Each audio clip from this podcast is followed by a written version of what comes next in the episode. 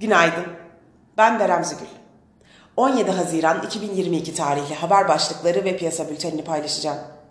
Gevşek para politikası ile gelişmiş ve çok sayıda gelişen ülke Merkez Bankası'ndan ayrışmaya devam eden Japonya Merkez Bankası, faiz oranları, varlık alımları ve getiri eğrisi kontrolünde değişikliğe gitmedi, döviz piyasasının yakından izlenmesi gerektiğini belirtti.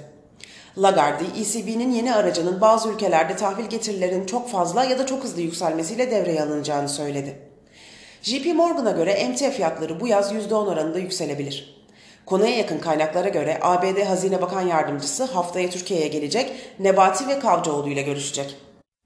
Piyasalara genel olarak bakacak olursak, pay piyasalarında Borsa İstanbul'daki satışlarda yurt dışı piyasalardaki satışların etkisinin yanında enflasyon endeksi yeni bir ürün gelebileceğine yönelik endişelerin de etkili olduğunu düşünüyoruz. Yurt dışı borsalarda satış baskısı devam ettikçe Borsa İstanbul'da tepki yükselişleri olursa da zayıf kalacağını ve dip arayışının kısa vadede devam edeceğini düşünüyoruz. ABD ve Almanya vadelileri Borsa İstanbul kapanışına göre yükselişle seyrediyor. Asya borsalarında Çin ve Hong Kong hariç satıcılı bir seyir var. Teknik analiz verilerine bakacak olursak gün içinde 2435 ve altına gerileme tepki yükselişi için alım fırsatı, 2517 ve üzerine tepki yükselişi ise satış fırsatı olarak takip edilebilir. Viyop tarafında ise gün içi long pozisyonlar için 2751, short pozisyonlar için 2813 seviyeleri zarar kes seviyesi olarak izlenebilir.